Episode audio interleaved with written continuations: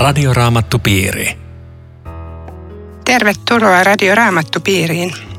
Keskustelemme ilmestyskirjan yhdeksännestä luvusta. Keskustelijoina täällä ovat teologian tohtori Eero Junkkaala ja teologian maisteri Riitta Lemmetyinen. Minä olen Marianne Jansson. Luen kaksi ensimmäistä lukua. Jaetta. Jaetta. Viides enkeli puhalsi torveensa. Silloin minä näin, että taivaasta oli pudonnut maahan tähti.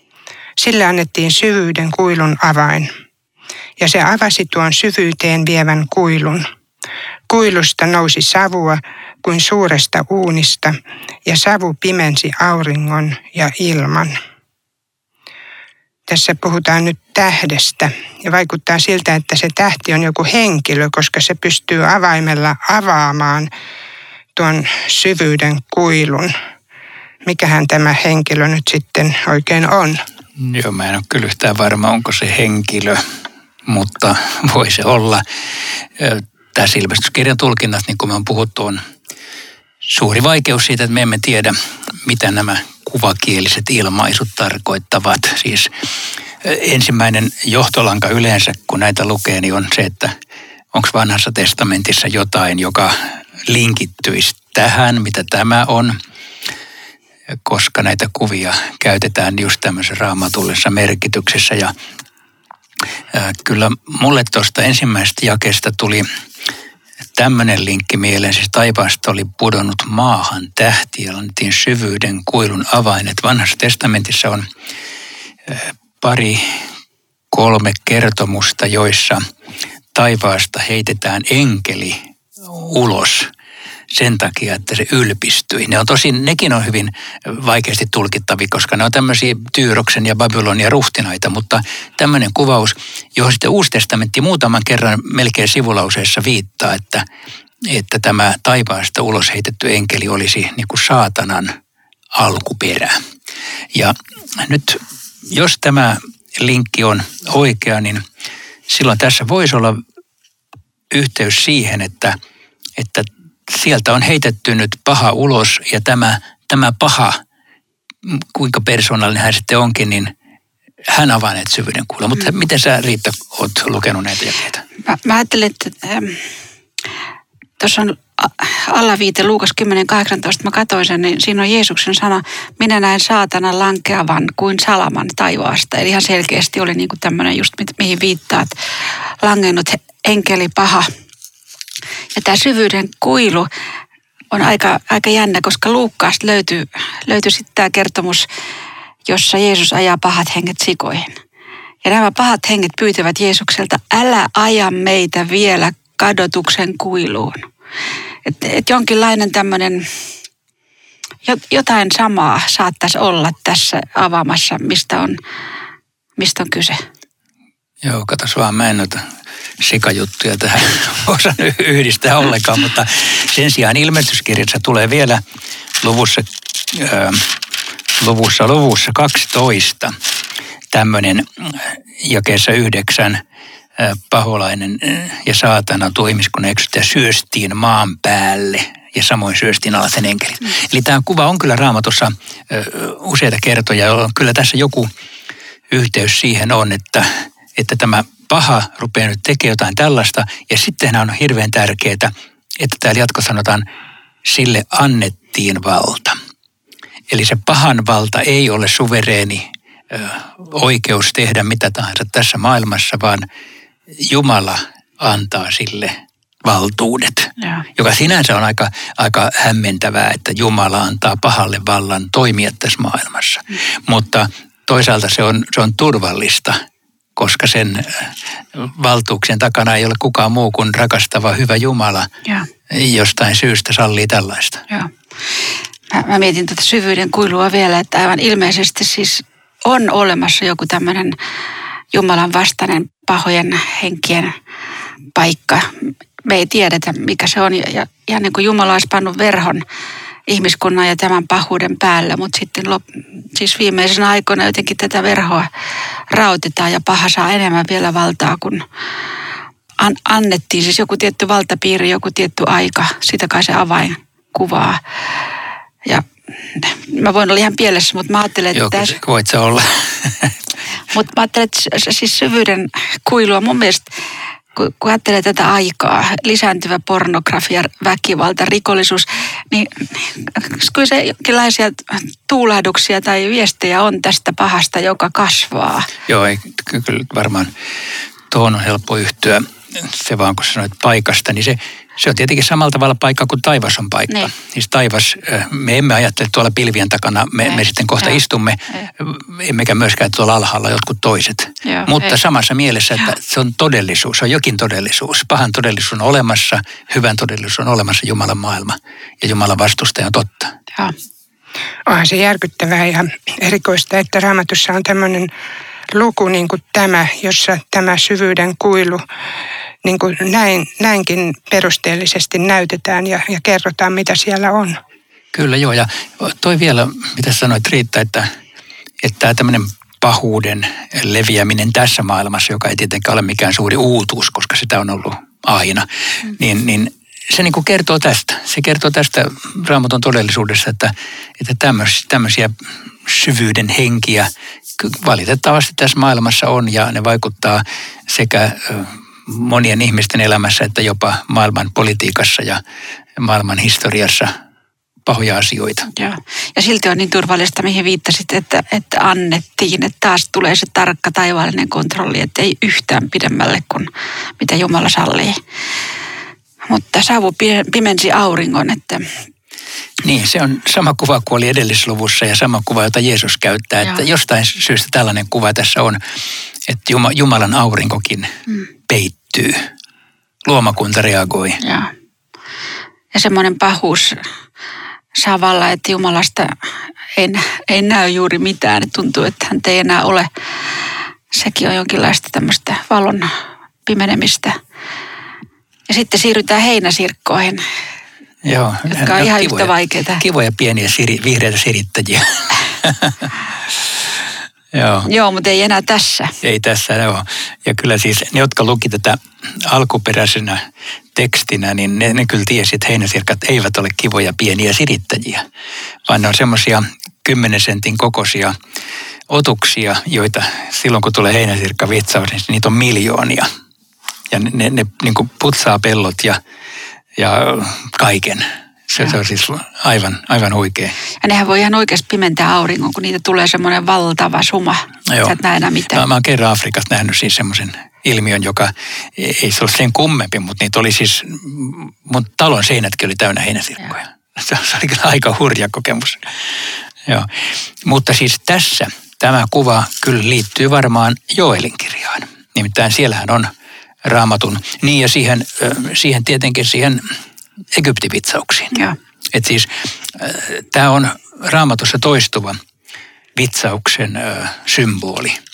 Että heinäsirkat tulee jyrää kaiken. Siis Joelin kirjahan melkein rakentuu tämmöisen varaan, että Jumala sallii heinäsirkkojen ö, tuomita tai siis tuhota omana tämmöisenä tuomiotoimenansa, Joo. Jolloin tässä sen i- ikään kuin toistuu. E- Eri asiat on, kuinka konkreettisia nämä heinäsirkat sitten on. Joo. Se on, se on jännä, että tuossa neljännessä jakeessa sanotaan, että ne eivät saa vahingoittaa kedon ruohua. Ai niin, just mä, sanoin, että, vihantaa. ne- just mä sanoin, että ne vahingoittaa Niin, ruohoa. ja se, se onkin se uniikki juttu tässä jakeessa, että normaalisti tietenkin ne syöksyy juuri tämän vihannan kimppu. Kaikki mikä on vihreitä, niin se kuuluu heille. Ja nyt ne, nämä on tämmöisiä sirkkoja, että tohon saa puuttua. Ja se onkin vähän merkillistä tässä jakeessa. Niin, eli tästä me voimme lukea, että ne, ne vuoren varmasti eivät ole oikeita heinäsirkkoja, vaan symbolisia heinäsirkkoja, koska oikeat söisi ruohoa. Mutta olisiko se, mä, mä tulkitsen, että se vihanta olisi, olisi just kristitty ihminen, joka, joka uskoo Jeesukseen ja, ja tässä on se vihanta, tähän, tähän et voi kajota. Okei, hauska tulkinta. Joo, voi olla. Eli, eli nämä heinäsirkat vahingoittaa ihmisiä, Niin, mutta ei niitä, joilla on otsassaan Jumalan sinetti. se, Että tässä on ero ihmisten ja ihmisten välillä. se on kyllä hyvin, hyvin kiinnostava rajaus. Siis, siis kiinnostava siinäkin mielessä, että eihän raamattu noin yleisesti ottaen anna sitä kuvaa, että uskovaiset säästetään kaikilta maailman pahuuksilta, vaan jossain määrin me olemme aina osalliset niistä. Siis jos täällä on sairauksia, niin mekin sairastumme. Jos täällä on sotia, niin mekin olemme mukana. Jos täällä tapahtuu auto-onnettomuuksia, niin sitä voi tapahtua meillekin. Mm. Mutta kuitenkin tässä nyt sanotaan, että tietyssä kohdassa tietty varjeluksen käsi on, on Jumalan kansan yllä. Et sehän on ihan suuri ihme siis, kuka tätä aikaa elää, jotain tämmöistä sitten saa kokea, että näin tapahtuu.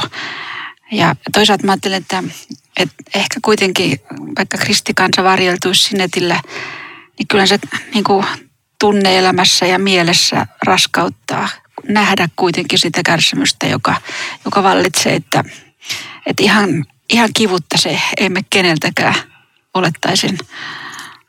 Jakeessa viisi kerrotaan, että tämä vitsaus on aikaan sidottu. Joo, toi viiden kuukauden ajan, se, mä melkein niin veikkaisin, että se ei tarkoita viittä kuukautta, vaan just sitä, mitä sanoit Marianne, että aika on sidottu. Eli koska täällä on näitä kolmea puolia vuosia ja muita, ja ne mahdollisesti eivät ole eksakteja, tarkoitan, että se ehkä viesti on lähinnä se, että Jumalalla on määräaika. Joo, varmaankin. Koska nämä luvut muuten ja 144 000 ja muuta, niin ne on symbolisia lukuja. Se, se lisäksi kuitenkin, että hein, heinäsirkan tota, elämisaika on viisi kuukautta, kevät ja kesä. Sitten ah, mistä sä sen tiedät? Mä otin, tie, mä otin sen selvää sen tiedon. se, se vaan mielenkiintoisen ah, kato. pointtina tähän lisäksi. Ne ei elä kauempaa kuin viisi kuukautta. Eiköhän ne suuret katsoa etelässä. No sovitaan, että Joo, se on hyvä. Mutta sitten tämä sinetti otsassa vielä. Niin, me ollaan puhuttu siitä, mutta varmaan pitäisi puhua uudelleen. Mikä tämä on?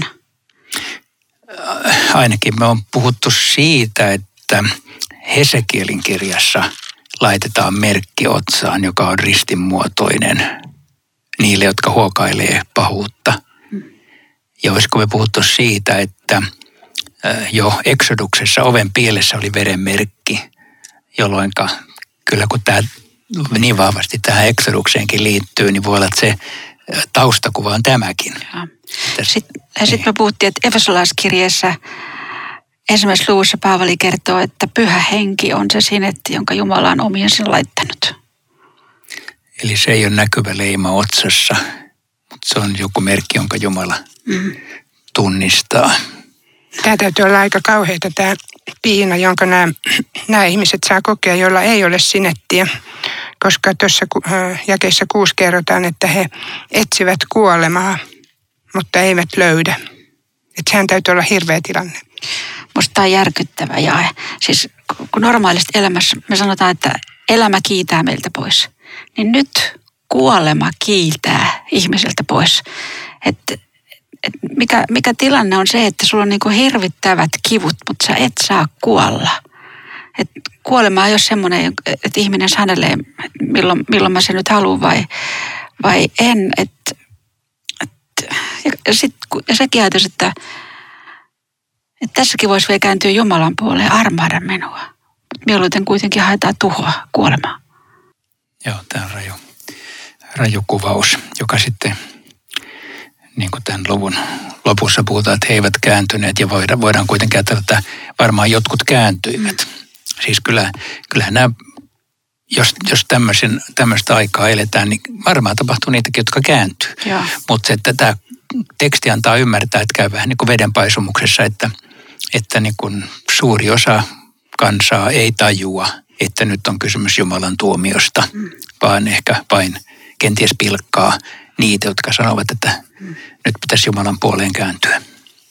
Ja nyt tulee sitten kuvaus näistä heinäsirkoista. Että sä sanon mitään näihin naisen tukkaan ja hampaisiin sun muuta. Niin, näöltään kuin taisteluvarustettuja hevosia, päässään kuulalta kemaltavat seppeleet, kasvot kuin ihmisen kasvot ja niin edelleen. Rintapanssarit ja yhdeksän oliko rautaa. Toi, ja yhdeksän on aika kiinnostava, että Siivistä lähti samanlainen jyminä kuin sotavaunuista, joita monet hevoset täyttä laukkaa vetävät taistelussa. Niillä on pyrstö ja pistin. Ähm, en mä tietenkään tiedä, mitä nämä on, mutta nämä sopis ihan hyvin johonkin, johonkin semmoiseen sotateknologian kuvaukseen, jossa joko panssarivaunut tai ohjukset tai jotkut muut, joissa on sekä kärjessä että hännässä tulta, niin, niin kyllä tämä tämmöinen jyminen, joka lähtee kuin sotavaunuista, niin antaa se vaikutelma, että Johannes ikään kuin näkee tulevaisuuden sotaa. Mutta voi olla, että se on jotain muuta. Tämä on Radioraamattu Piiri. Ohjelman tarjoaa Suomen raamattuopisto. www.radioraamattupiiri.fi Jatkamme keskustelua ilmestyskirjasta sen luvusta yhdeksän. Luen jakeen 11. Kuninkaanaan niillä oli syvyyden enkeli, hebreankieliseltä nimeltään Abaddon, kreikankieliseltä Apollion. Tässä näkee ihan edessään semmoisen pohjattoman kuilun ja sen ruhtinaan ja noin vierasperäiset nimet ovatkin, tarkoittavatkin tuhoajaa. Aika järkyttävä jae raamatussa, eikö? Joo, ja siis kun tässä edellä on, on tästä heinäsirkka-armeijasta ollut, ollut kuvausta ja sitten niillä on kuninkaana, niin, niin mulle tuli mieleen, että tämä on niin kuin siis aika hurja armeija, että tässä on niin kuin viimeisen päälle fiilattu tämä järjestys, kuningas ja mitä se käskee, niin, niin nämä joukot toteuttaa sen ihan kuin, kuin rasvattu. Ja, ja sitten toisaalta, kun paha tekee maailmassa työtä, niin se esiintyy kuitenkin aina, että mä tahdon sulle hyvää, mä tuon sulle onnen, vaikka kyseessä on tämä tämä paha kuningas. Että tässä on niin kuin semmoinen sy- syvästi ajatuksia herättävä tämmöinen tuhoava armeija. Ihmisille halutaan pahaa ja paha antikristus ilmestyy vain. Mä, mä haluan sulle hyvää, vielä enemmän hyvää kuin mitä sulla on ollut. Näin tämä varmaan on, on luettavissa. Mä, mä en tiedä, mitä nämä nimet, tai siis nimien merkitys tuli sanotuksi, mutta et, miksi tässä on jopa kahdella kielellä sanottu tämä nimi. Tämä, tämä on kyllä mulle mysteeri. Että jotain semmoista hyvin konkreettista ja, ja kuitenkin mä, mä olisin edelleen sillä kanalla, millä mä olin viime kerrallakin, että samalla kun me etsitään tästä tämmöisiä tapahtumia, jotka mahdollisesti toteutuvat tulevaisuudessa, niin me, me, meidän pitää olla hiukan varovaisia ja sanoa, että voi olla, että nämä on tapahtunut jo menneisyydessäkin. Siis ikään kuin jotain tällaista asteittain tässä maailmassa niin, että me yhtäkkiä havahdumme, että hetkinen, että Jeesuksen tulo onkin jo käsillä. Mutta ajan ihminen voisi helposti tämmöistä luettua sanoa, että ajan raamatuskin on tämmöistä science fictionia ja, ja tämmöisiä, tämmöistä fantasia, fantasia viittavaa, mutta se onkin just se pointti täällä pitkin matkaa, että tämä on profetia, joka, joka kertoo tulevasta tapahtumista tai menneistä symbolikielellä. Joo, ilmestyskirjasta on tehty varmaan lukemattomia kirjoja ja elokuvia, joilla niin nämä, nämä valtavat lopputapahtumat esitetään. Ja tavallaan se puhuu siitä, siis kyllähän joskus lukee sanomalehdissäkin, nyt on, että nyt on vähän tämmöinen niin ilmestyskirjanomaiset kauhukuvat, että jos tapahtuu näin ja näin. Eli, eli ihminen jollain syvällä tavalla ymmärtää, että näin voi käydä. Tällainen voi olla vielä maailman, maailman historia edessäpäin, kun se on tähän kirjoitettu. Tässä jakeessa 12 ihan niin kuin raamattukin suris ja, ja voivottelisi tätä, tätä kauheutta, mikä tässä nyt on kuvattu tuommoisella voihuudolla. Joo, se on, se on niin kuin Riitta viime kerralla sanoi, että niin kuin Jeesus äh, suri Jerusalemin kohtaloa ja Jerusalemin kävi huonosti. Että se on kuitenkin tällainen syvä osallistuminen maailman ahdistukseen. Ja kun tämä on Jumalan tuomiota ja Raamattuhan puhuu Jumalan vihasta, niin ihminen miettii, että kun Jumala on rakkaus, niin, niin tämä on täysin käsittämätöntä, mutta eikö niin, että voi sanoa sille, että ei, ei rakkauden vastakohta ole viha, vaan synti. Ja koska Jumala on rakkaus, niin siihen on puututtava. Kyllä. Ja nyt tulee sitten tämä kuudes torvensoittaja enkeli. Luen jakesta 13 eteenpäin. Kuudes enkeli puhalsi torveensa. Silloin kuulin, kuinka Jumalan edessä olevan kultaisen alttarin sarvista tuli ääni. joka sanoi kuudennelle torveaan soittaneelle enkelille, päästä irti ne neljä enkeliä, jotka ovat kahleissa suuren Eufratvirran rannalla. Tässä on nyt enkeleitä, jotka on kahleissa. Onko ne pahoja enkeleitä? Ei, ei hyviä tarvitse kahlehtia. Kyllä ne varmaan pahoja on. niin. nehän, nehän toteuttaa Jumalan tahtoa mielellään. Mä sanoisin, että nämä on pahoja. Äänestetäänkö? Äänestetään. en tiedä. Tiedä, ne päästettiin irti jakeessa 15. Ne kuitenkin niin kuin toteuttaa Jumalan tuomioita. Mutta se, sitähän okay. tekee. Joo, joo, kyllä, kyllä. Herra, luin, luin ruotsinkielistä raamattua ja, ja siellä sanotaan unda andar, Aha. eli pahoja henkiä tässä tämän enkelisanan kohdalla. Oho, oho. Mm. Se, nyt mulla ei ole tässä alkukieli edessäni, mutta mä veikkaan, että se on tulkinta. Se on varmaan tulkinta, lukee kyllä. enkeli, mutta se on, se on joo, okei. Okay. Ollaan nyt ruotsalaisten kanssa sitten samalla linjalla, että kyllä nämä varmaan, varmaan pahoja on. Mutta mistä ne lähtee? Ne lähtee alttarin sarvista. Siis se taas on Jumalan paikka. Niin on. Et se, se on, siinä on tämä sama jännite, mikä täällä on ollut, että, että annettiin valta ei, ei Jumalan sallimatta. Siis alttarin sarvista, kun joku lähtee, niin se lähtee Jumalan luota. Mm.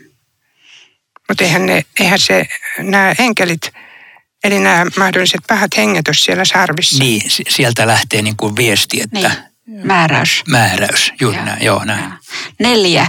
Neljähän on raamatussa tämmöinen, joka koskee koko ma- maailmankaikkeutta, semmoinen universaali Neljä ilmansuuntaa. Neljä ilmansuuntaa. Mutta tämä Eufrat, tämäkö mielenkiintoinen? Tämähän on ainakin juutalaiselle lukijalle heti tulee mieleen, että okei okay, Eufrat. Mitä? Vihollismaa alkaa Eufratin takaa. Sieltä, sieltä tuli aina vihollinen Israelin Kyllä, historiassa. Mutta tulee sille muutakin mieleen.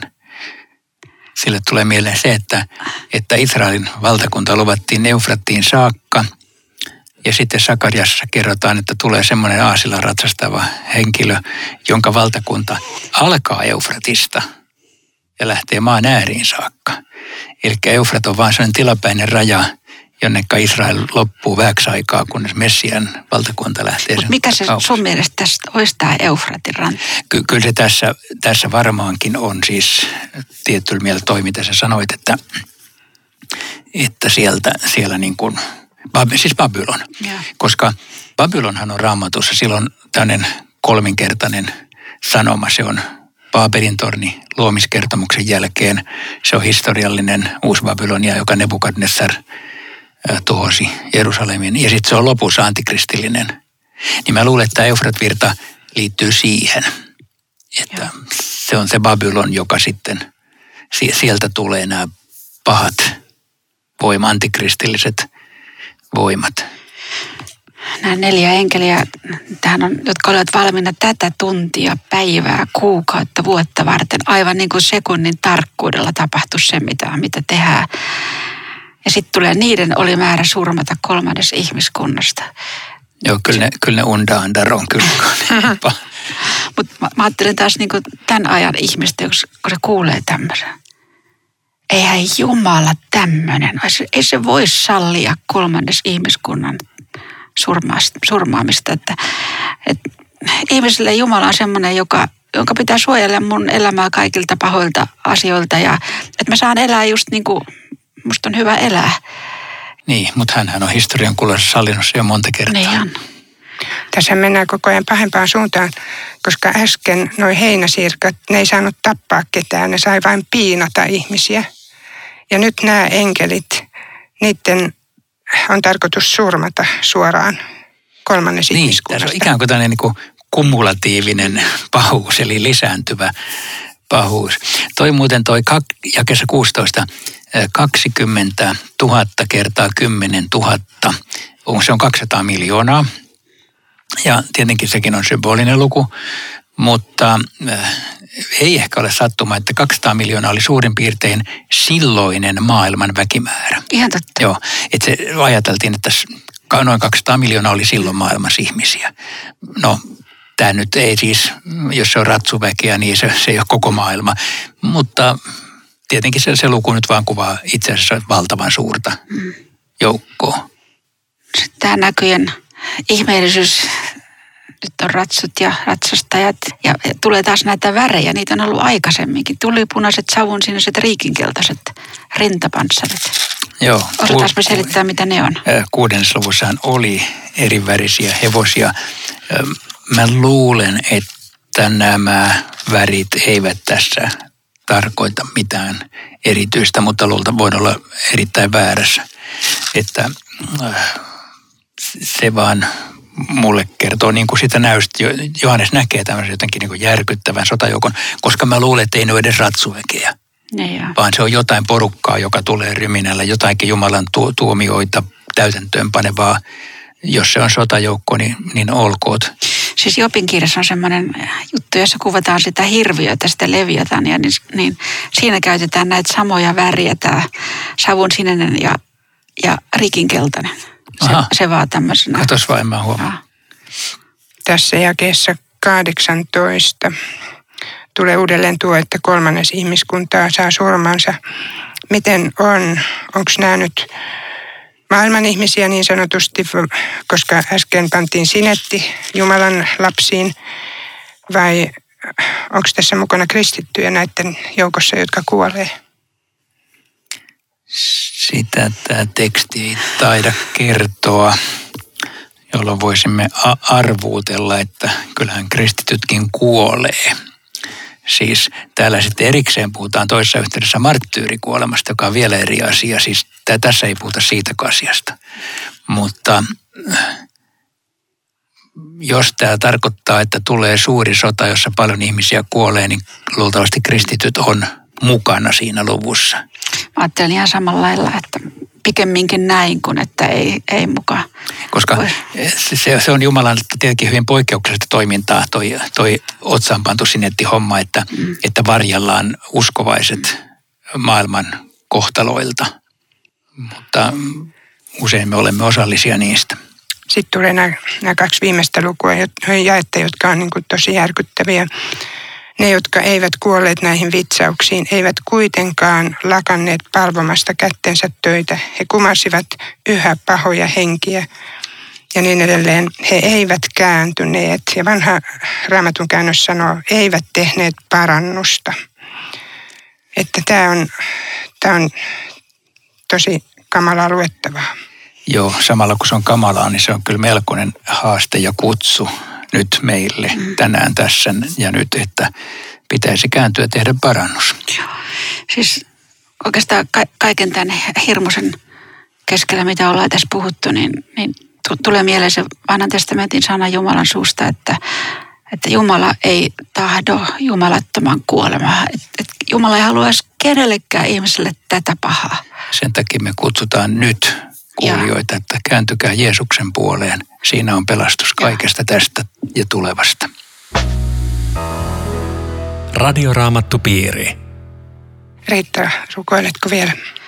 Elää Jumala, sinä kutsut ja rukoilemme, että kuka ikinä kuunteli tätä ohjelmaa, että hän vastaisi myöntävästi sinun kutsuusi, tarttuisi pelastukseen ja löytäisi iankaikkisen ilon luonasi, sua että kenelläkään ei olisi varaa torjua tätä tarjousta. Amen. Kiitos mukana olosta. Tavataan taas ensi tiistaina. Toivotan sinulle Jumalan siunausta. Radioraamattupiiri. www.radioraamattupiiri.fi